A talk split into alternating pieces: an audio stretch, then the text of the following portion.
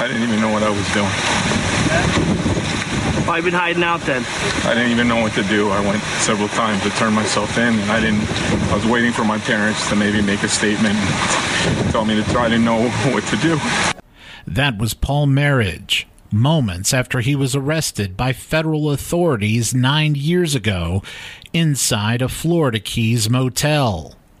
Five weeks before his arrest, on Thanksgiving Day in Jupiter, Merhige gunned down and killed four people, including a six year old girl who was asleep in her bed.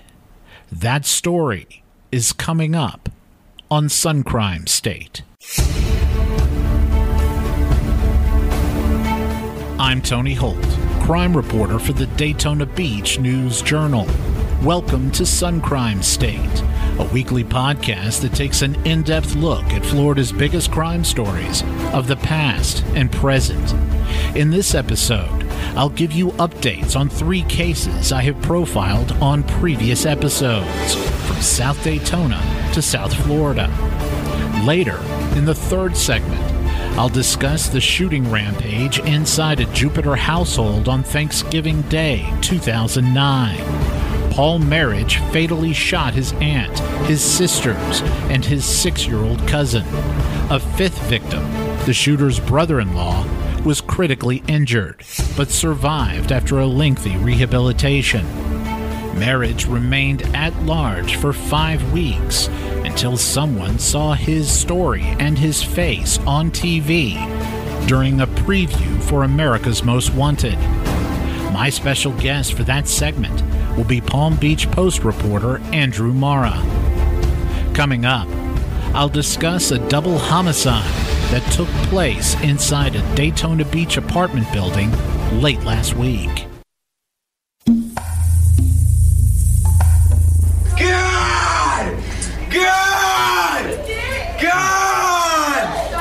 That was Damon Kemp screaming as he entered a courtroom Sunday for his first appearance before a judge. Earlier during the weekend, he was charged with two counts of second degree murder. He was in a wheelchair as a corrections officer pushed him from the inmate waiting area into the courtroom. Kemp, who will turn 20 on Thursday, will remain jailed without bail for the foreseeable future.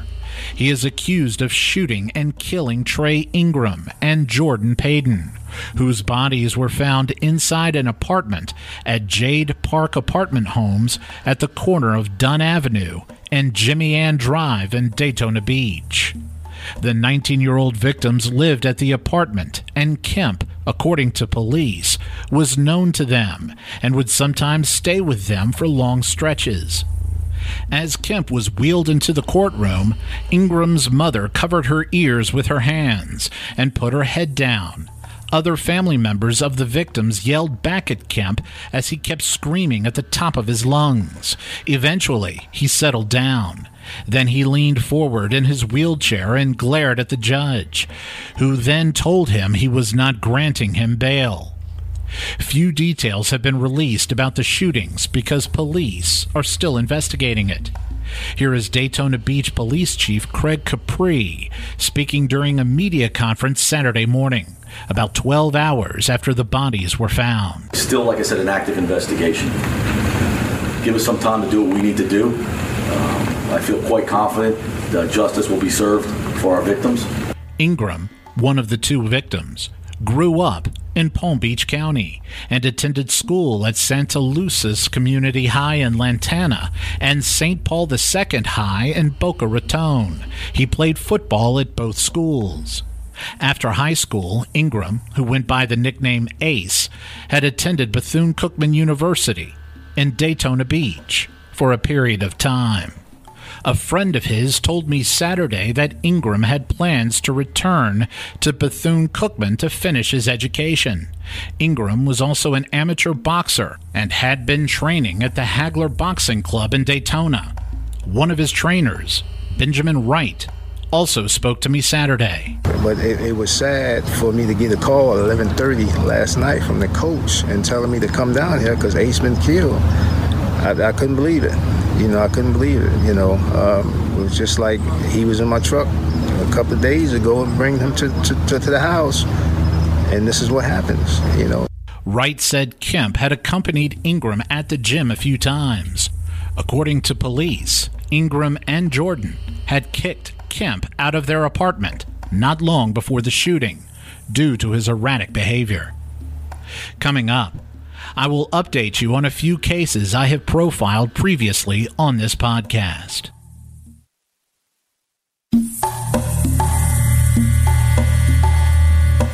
And one of the great things about being the chief of police of Biscayne Park is that we are truly a family here. A family who works together and is joined by one common cause, which is the protection of life and property for the residents of the village of Biscayne Park.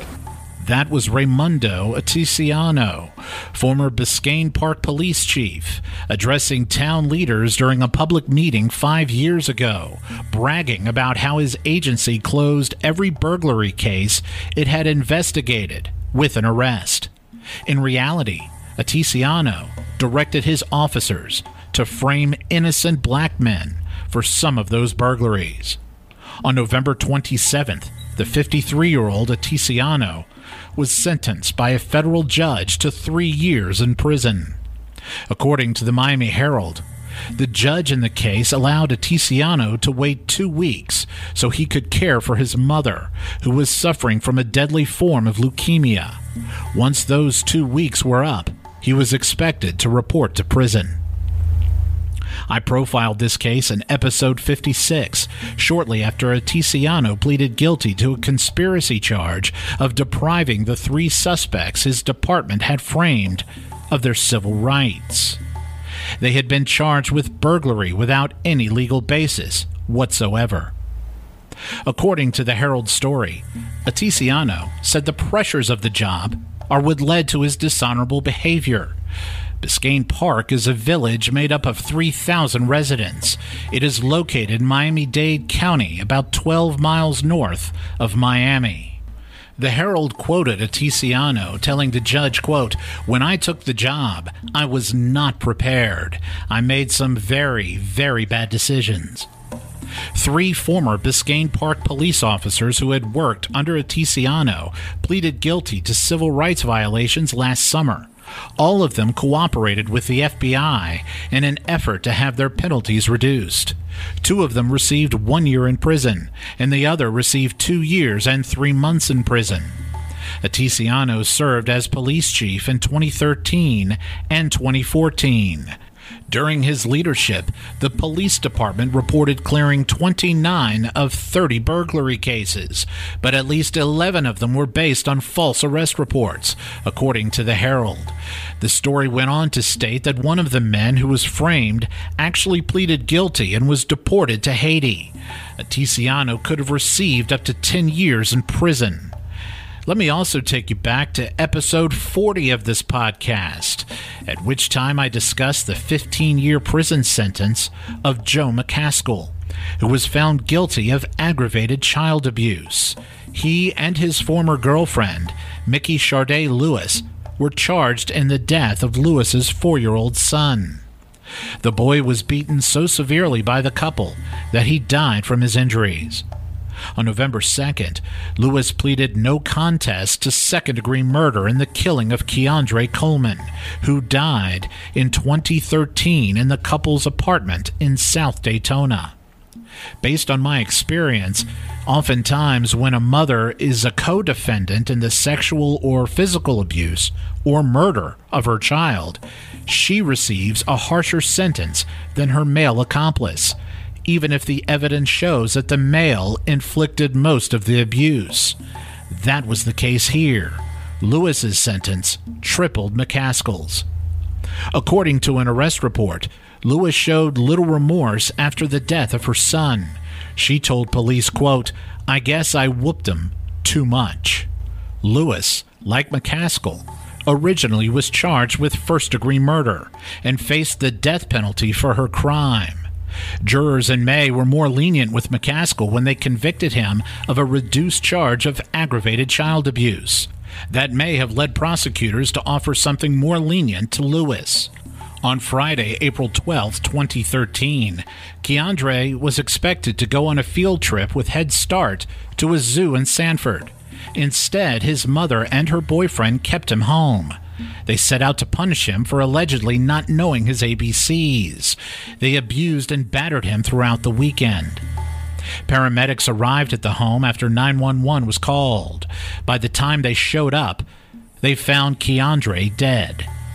One of the paramedics testified during McCaskill's trial that the child was already in rigor mortis, indicating he had been dead for a while. Keandre also had shoe imprints on his chest and buttocks. The last case I wanted to update you on in this segment was one I had profiled in episode 36. Former Hernando County Commissioner Nick Nicholson, who was arrested in April on suspicion of paying off an exotic dancer with room, board, and drugs in exchange for sex, wound up avoiding any significant jail time. On November 16th, Nicholson pleaded no contest to prostitution charges and agreed to pay court costs totaling $729. He avoided jail time and his adjudication was withheld, meaning a conviction won't show on his record. According to the Tampa Bay Times, Nicholson attended his sentencing hearing in a wheelchair because he had suffered injuries from a fall earlier that week. The judge in the case said the penalty was appropriate for the 71 year old Nicholson because he had no prior convictions. Nicholson, through his attorney, announced his plans to fight to get his county commission seat back. Governor Rick Scott suspended the Republican soon after his arrest and appointed someone else to replace him. The allegations against Nicholson came to light in February following a domestic disturbance at Nicholson's Spring Hill home. The husband of the young woman who lived at the house told police that he and his wife were permitted to live there because his wife was having sex with Nicholson a few times per week. The Times also reported that Nicholson allowed the woman to sell sex to other men inside the house. Nicholson was dogged by similar allegations in 2012, but he wasn't charged in that case. He survived any perceived embarrassment from the media stories related to those allegations and won re election in 2016. If Nicholson does somehow make it back to the commission, he is likely to face a chilly reception. Following news of the arrest earlier this year, virtually everyone on the commission all of whom are fellow Republicans, publicly condemned Nicholson for his behavior and endorsed the governor's decision to suspend him. Coming up, the story of a Thanksgiving Day massacre in South Florida that resulted in a highly publicized manhunt.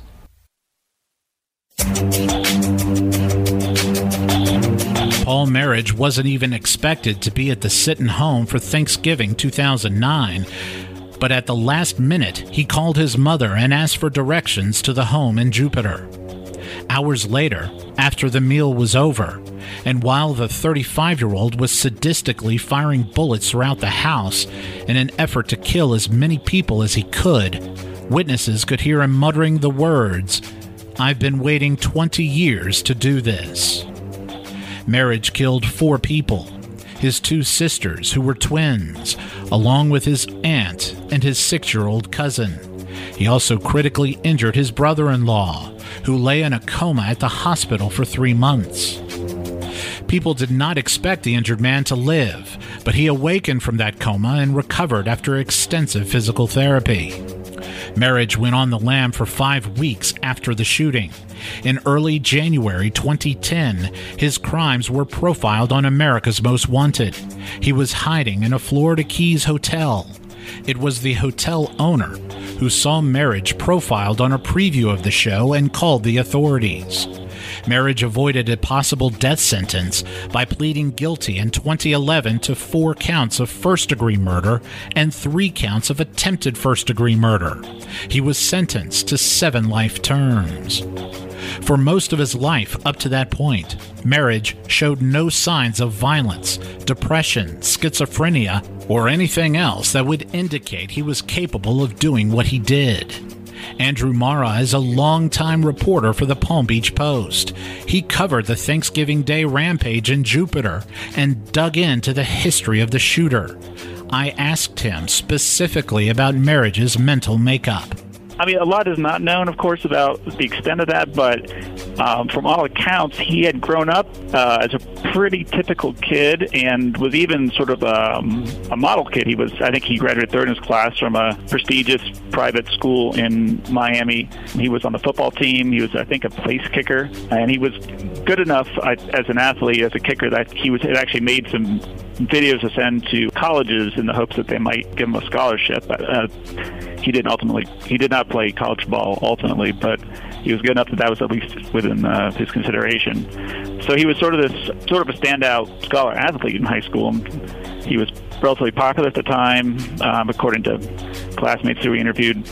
And no one would have thought anything like this. And then it seems like more around his around college, as we can tell, you know, some of these mental issues started to uh, to manifest, and he started having real problems with um, obsessive compulsive disorder and depression, paranoia, and I, I don't know exactly how many of these were formally diagnosed, but he was taking medication, and of course then we started to see the issues with his um, family, where he had he had, well, he attempted suicide in 1999. He threatened to slit his sister's throat and physically lunged at her in 2006. So he had had all these um, issues, and I think the sister had said, someone had in the family told police or told someone at some point that you know growing up they'd all get on go along fine. Um, it was sort of, sort of loving family, as best as we could tell, and things just took a dark turn at some point when he, I think when he around the time he turned 20 or thereabouts, and um, it just kept getting worse apparently. Marra's former coworker, Adam Playford, who is now a deputy editor at the Tampa Bay Times, wrote a story for the Post in December 2009, just weeks after the shooting, that showed Merhige as a loving person devoted to his family as late as his senior year in high school. While his classmates were cracking jokes and rejoicing over their high school years being over, Merhige dedicated his own personal page of the yearbook to his family. He wrote to 32 members of his family, quote, I love you now and will forever. Later in the story, Playford wrote, how did the 17 year old who wrote, I have been so lucky to be blessed with having twin sisters and being your protective older brother become the 35 year old who killed them both. As Marra just alluded to, there was a time during Merhige's life as a college student that his personality changed, and that transformation was a quick one. Playford's story revealed that Merhige had suffered a nervous breakdown while an undergraduate at the University of Miami. He was 19 years old when he had that breakdown, and he battled depression and obsessive compulsive disorder afterward. It was a sudden departure for a young man who had graduated third in his class at Gulliver Prep, a prestigious school in Miami.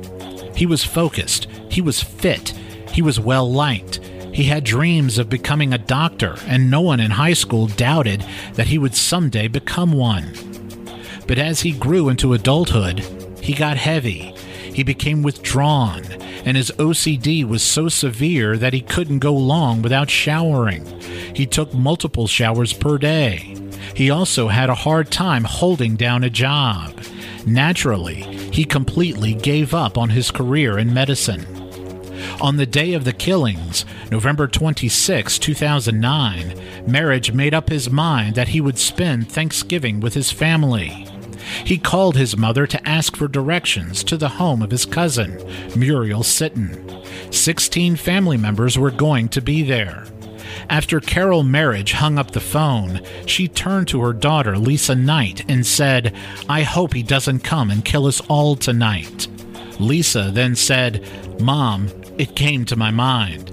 But don't say that to Dad, because he would get upset that we had such ideas.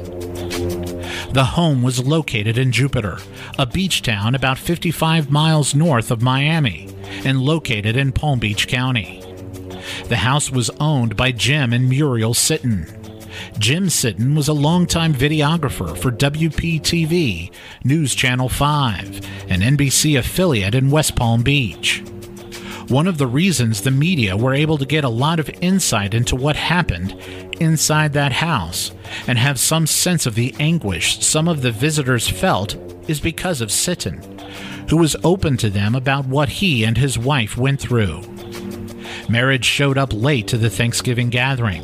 He remained quiet through dinner, but did not seem to arouse suspicion. Some of the family members, including Sitton, barely knew Merhige. He didn't attend too many family gatherings, and due to his behavior, it wasn't like the family was eager to have him around. The dinner itself lasted about three hours.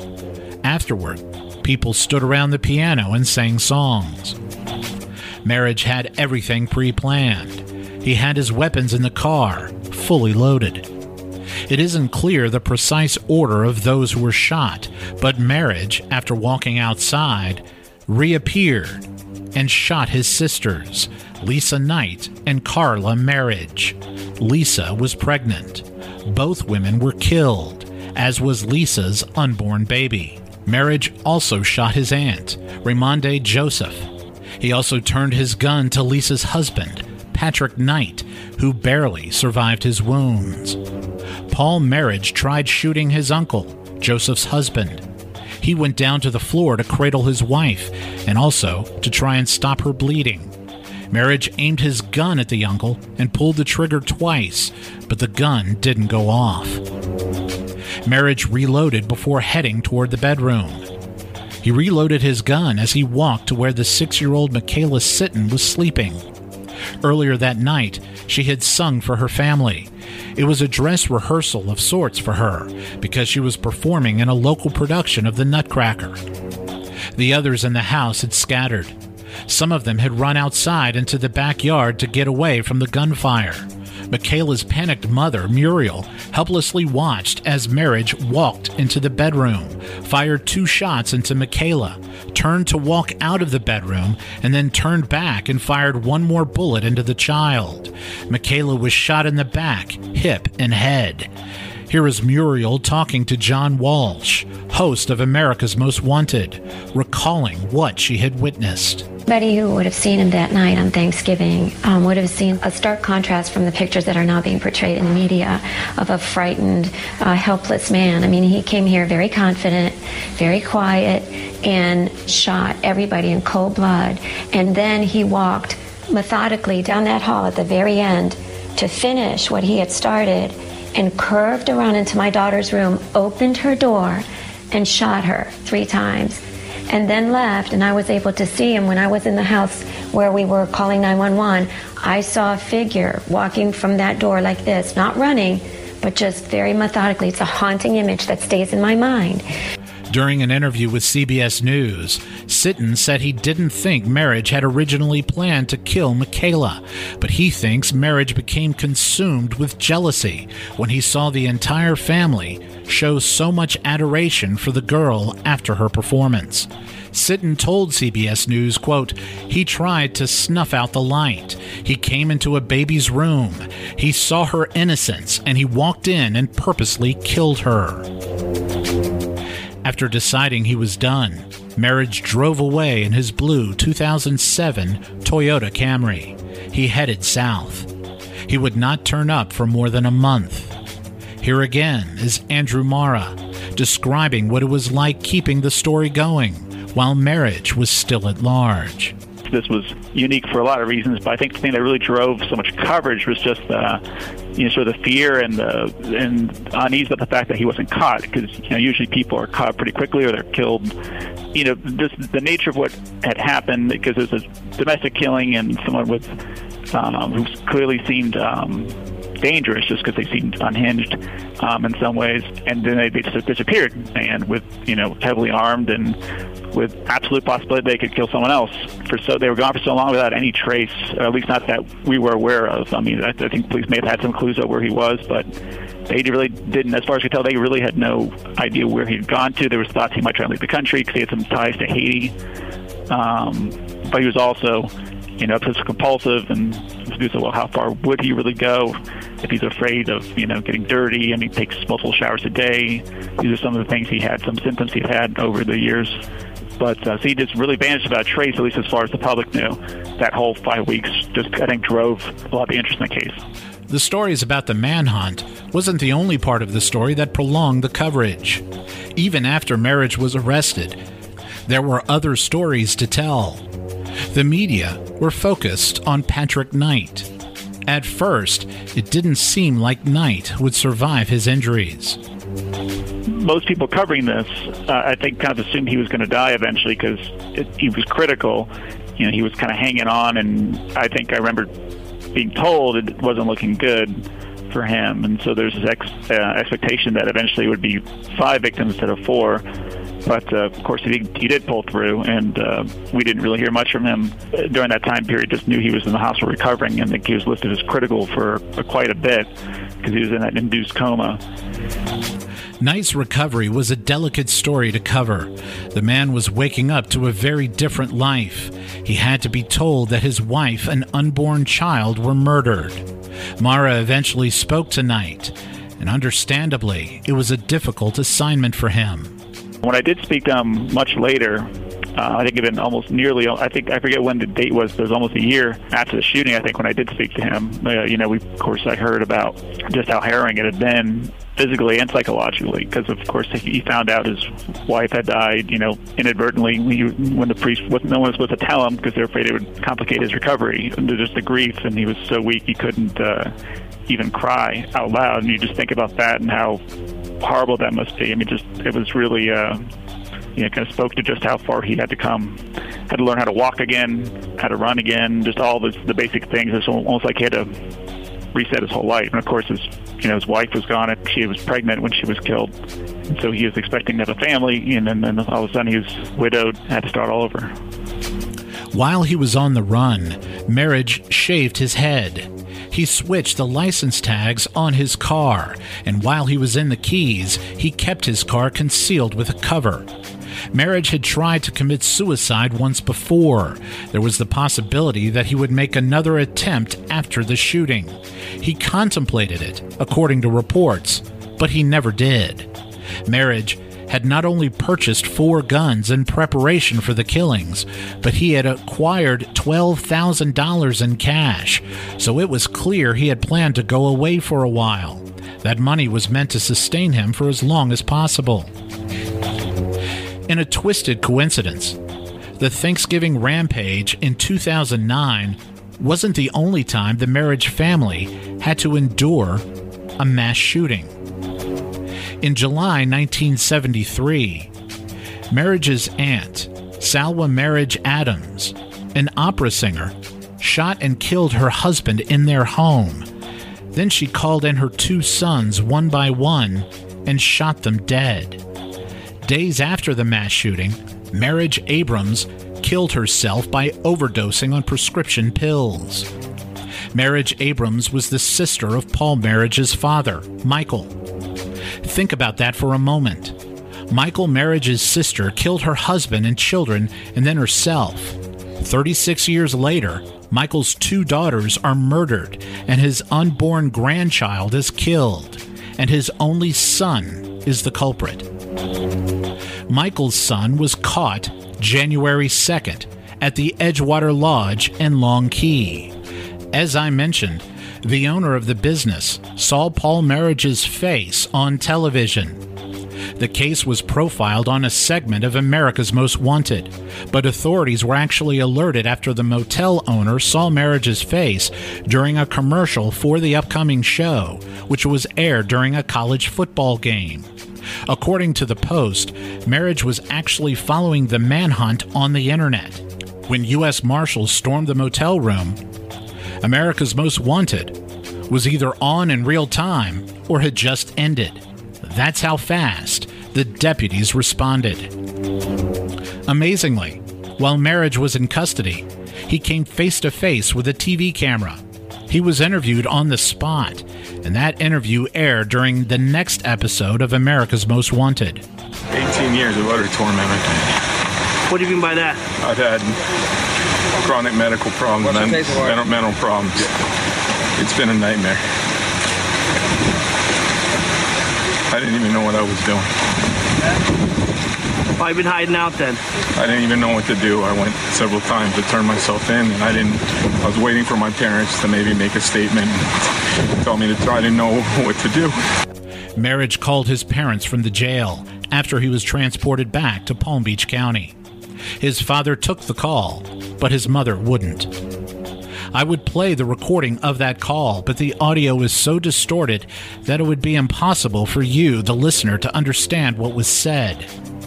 During the phone conversation, Merhige told his father at the start that he was praying that he and his mother would take his call. His father told him that his mother refused to get on the phone. Michael Merhige told his son, quote, We're totally, totally wounded. An emotional Paul Merhige said he understood that and told his father, quote, It's all because of me. The elder Merhige then told his son, quote, We have nothing. You have nothing. It's a total nightmare. Our lives have changed forever. During the pretrial phase of the case, Paul Merhige's attorneys seemed to be pursuing an insanity defense. It's always hard to win with that defense, but what made things even more daunting for attorneys was that Merhige had bought all those guns and had withdrawn all that money. There was so much clear cut proof of premeditation that it would have disproved that he was insane while he was shooting everyone. Merhige did not behave like a person so overcome with a mental disorder that he couldn't discern between right and wrong. Merhige must have realized that. He agreed to plead guilty to seven life felonies. That did not sit well with Jim Sitton. He had told the Post not long after Merhige's arrest that if anyone deserves the death penalty, it is someone who would execute his six year old daughter while she was in her bed. During the hearing in which Merhige entered his plea, Sitton literally got on his knees and begged the judge to give the defendant the ultimate sentence. Sitton was physically escorted out of the courtroom. Yeah, and that's totally consistent with his um, his perspective on the case since the beginning. He just he obviously wanted the death penalty for him. I mean, he, this uh, this man who he, I think he barely knew, you know, taking away his uh, his young daughter, his only daughter, for um, no real apparent reason, um, except for his attempt to make his own family feel bad. That seemed to be the the rationale for doing it. He wanted his parents to feel bad, so he said, "I'll kill this girl who is, you know, distantly related to them." Um, and so, of course, they were so broken by that, um, and it was that uh, they wanted uh, the maximum penalty for him. And uh, any any anything, including this plea deal, they were very upset by the plea deal because, um, for that reason, it didn't give them uh, the chance to see him uh, put on death row. The murders ripped apart the family. The Sittons and the Merhiges filed civil actions against each other. Patrick Knight also sued. At least one of those lawsuits was thrown out in 2012. I couldn't find any documentation showing that any of the other lawsuits ended with a settlement or wound up in front of a jury. Merhige, who was 44 years old, is now serving his sentence at Lake Correctional Institute in Clermont, located about 25 miles west of Orlando. Amazingly, Jim and Muriel Sitton still live in the same house in Jupiter where their daughter was killed. Muriel's mother and two cousins also were killed there. As the first Thanksgiving after the shootings got closer, family members urged the Sittons to go out of town and spend the holiday far away from the scene of the crime. But they refused. Here is Jim Sitton telling one of his colleagues why he and his wife insist on staying where they are. People say, How could how could you be in that house? And the answer is, how could you not? You know, the good memories were for years and years and years. That night only lasted, you know, a few minutes. Thank you for listening. Tune in next week when I will discuss a double murder in Palm Coast that occurred 29 years ago. Louis Gaskin, who was dressed up in a black ninja costume, fired a rifle into a home after seeing an elderly couple through the window of their den. He killed them both and then stole their Christmas gifts. Gaskin would be arrested a month later. A jury would later convict him and sentence him to death. Gaskin remains on death row. My special guest for that episode will be two of the detectives who investigated the case. Join us then. You can find Tony on Twitter at Tony Crime Writer or email him at tony.holt at news-jrnl.com. Be sure to rate us on iTunes. Sudden Crime State is recorded by Tony Holt and produced by Chris Bridges for the Daytona Beach News Journal.